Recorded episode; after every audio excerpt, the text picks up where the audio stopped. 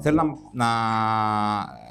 Είμαστε λίγο στενά με το χρόνο, απλά αυτό είναι το θέμα και, και έχω αγχωθεί λιγάκι, συγγνώμη.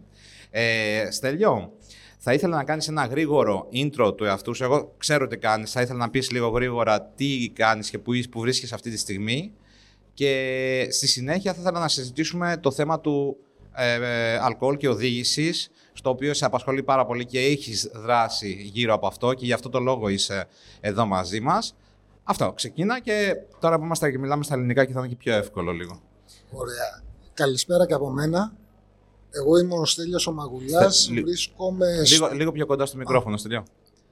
Είμαι ο Στέλιος ο Μαγουλιάς, βρίσκομαι στον κλάδο της εστίασης και των ποτών από το 2000 Μέχρι το 2015 ήμουν bartender.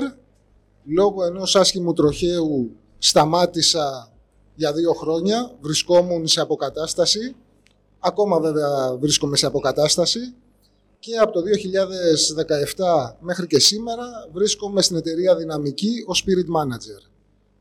Και πριν το τροχαίο μου και μετά το τροχαίο μου ιδιαίτερα ε, άρχισα να κάνω πολλές ομιλίες ε, σε επαγγελματίες του χώρου για το τι σημαίνει υπεύθυνη κατανάλωση και ασφαλή οδήγηση. Με στατιστικά, με δεδομένα, με το τι μπορεί να συνεπάγεται αυτό, έτσι ώστε να μην χρειαστεί αυτό που λένε οι πιο παλιοί, αν δεν πάθεις δεν θα μάθεις, δεν χρειάζεται να πάθει κάποιος για να μάθει.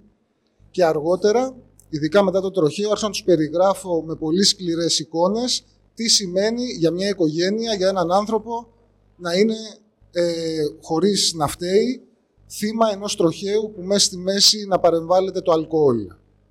Πάρα πολύ ωραία. Σε ευχαριστώ πολύ που είσαι μαζί μας, Στέλιο. Θα ήθελα... Ε, έχουμε συζητήσει γενικότερα πράγματα μαζί γύρω από το αλκοόλ και η οδήγηση. Έχουμε συζητήσει πράγματα τα οποία σε απασχολούν. Θα ήθελα να μας πεις από την πλευρά σου τη θέση σου ε, και τι είναι αυτό που βλέπεις, ας πούμε, σαν σε εισαγωγικά πρόβλημα στον κλάδο μας, ανάμεσα στους εργαζόμενους και τους επιχειρηματίες του κλάδου μας, σε ό,τι αφορά την κατανάλωση αλκοόλ και τις οδήγηση μας. Δηλαδή, τι πιστεύεις ότι θα πρέπει να διορθώσουμε εμείς που τους ανθρώπους τους ξέρεις από μέσα και μιλάς σε καθημερινή βάση μαζί τους. Τι πιστεύεις ότι θα πρέπει να, να βελτιώσουμε άμεσα από αύριο αν θα μπορούσαμε; Αυτό που θα μπορούσαμε να βελτιώσουμε άμεσα είναι καταρχήν η κουλτούρα μας λένε οι ψυχολόγοι ότι τις καλύτερες αποφάσεις τις παίρνεις μετά από μια βαθιά αναπνοή και με μια δεύτερη σκέψη. Θα πρέπει πολλές φορές όταν θα βγούμε για μια έξοδο να, να πάρουμε μια βαθιά ανάσα να πούμε αν τύχει κάτι. Αυτό το αν μπορεί να μας σώσει τη ζωή. Και εφόσον βγαίνουμε για διασκέδαση, το πιο ασφαλές είναι να αφήσουμε τα κλειδιά του αυτοκινήτου της μηχανής στο σπίτι. Δεν είναι κακό, δεν είναι υποτιμητικό να πάρει κάποιος ταξί, μετρό, λεωφορείο με τα πόδια να πάει σε ένα μπαρ. Ε. Και τα πάντα είναι θέμα παιδείας. Αυτό που θα πρέπει να κάνουν οι νέες γενιές που θα γίνουν μπαμπάδες, μαμάδες, να ξεκινήσουν μέσα από το σπίτι στα μικρά παιδιά να αναπτύξουν μια κουλτούρα υπεύθυνης κατανάλωσης, υπεύθυνης οδήγησης. Αργότερα, γιατί όχι να προσθεθεί και στα σχολεία ένα μάθημα από κάποιον γιατρό, από κάποιον ψυχολόγο, από έναν κοινωνικό λειτουργό και βέβαια και στις σχολές bartending να επιμείνουμε μπάμπη πάρα, μα πάρα πολύ στο κομμάτι αυτό. Γιατί θα πω κάτι που ίσως φανεί σκληρό, αλλά είναι η πραγματικότητα. Δεν κάνουν όλοι για bartenders και δεν κάνουν και όλοι για οδηγοί. Άσχετα ότι όλοι πάνε στα 18 και γίνονται οδηγοί. Οπότε φαντάσου αυτό τον εκρηκτικό ε, συνδυασμό να μην κάνεις για οδηγός και να μην κάνεις και για bartender. Τι μπορεί να και συμβεί. Και να έχεις και τα δύο. Και να έχεις και τα δύο. Ναι.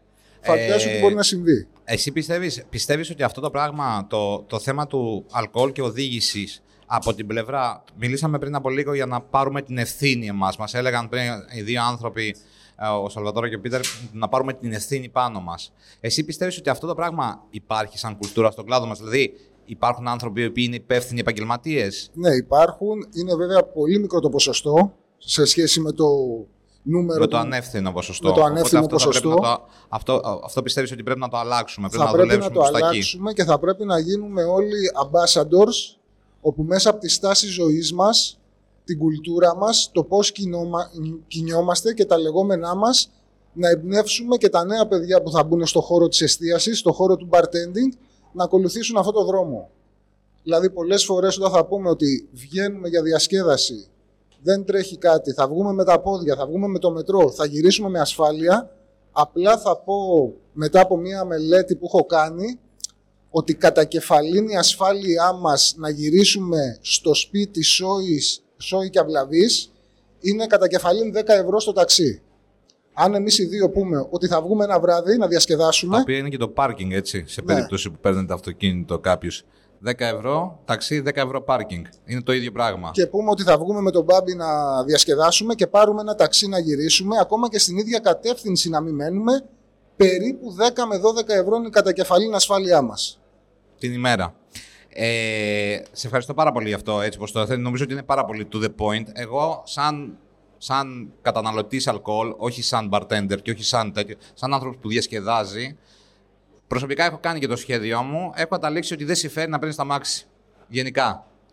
Ένα μικρό ατυχηματάκι να γίνει που δεν χρειάζεται να, σκοτώ, να σκοτωθείς, Μπορεί απλά να χτυπήσεις κάτι. Να βγεις από έναν κάδο, λίγο μεθυσμένος, λίγο το ένα, λίγο το άλλο. Δηλαδή, λίγο να κάνεις, η ζημιά είναι πολύ μεγαλύτερη. 10 ευρώ, όπως το είπε ο Στέρι, είναι πάρα πολύ ωραίο έτσι πώ το είπε. 10 ευρώ είναι η ασφάλειά μας. Αγοράζουμε. Αυτό το μεταξύ θα μπορούσε να γίνει διαφημιστικό. Ε... και, να, και να πω και κάτι άλλο. Το αλκοόλ και οι αντιδράσεις στον οργανισμό έχουν να κάνουν καθαρά με τη βιολογία. Μας επηρεάζει κεντρικό νευρικό σύστημα. Σωστά; Η οδήγηση έχει να κάνει με τη μηχανική και τη φυσική. Ξέρετε πολλά παραδείγματα που υπάρχει στη βιολογία και στη φυσική εξαίρεση στον κανόνα. Εγώ δεν ξέρω κανένα, ειδικά στη μηχανική. Λένε, ειδικά για τους μοτοσυκλετιστές, ότι αν έχεις μία πτώση με 30 χιλιόμετρα, είναι πτώση με το κεφάλι από το δεύτερο όροφο. Φανταστείτε να υπάρχει στη μέση αλκοόλ, να μην υπάρχει καλή ορατότητα και να μην φοράς και κράνος. Fine. Και να μην φοράς και κράνος. Σε ευχαριστώ πάρα πολύ. Αυτό. Να καλέσω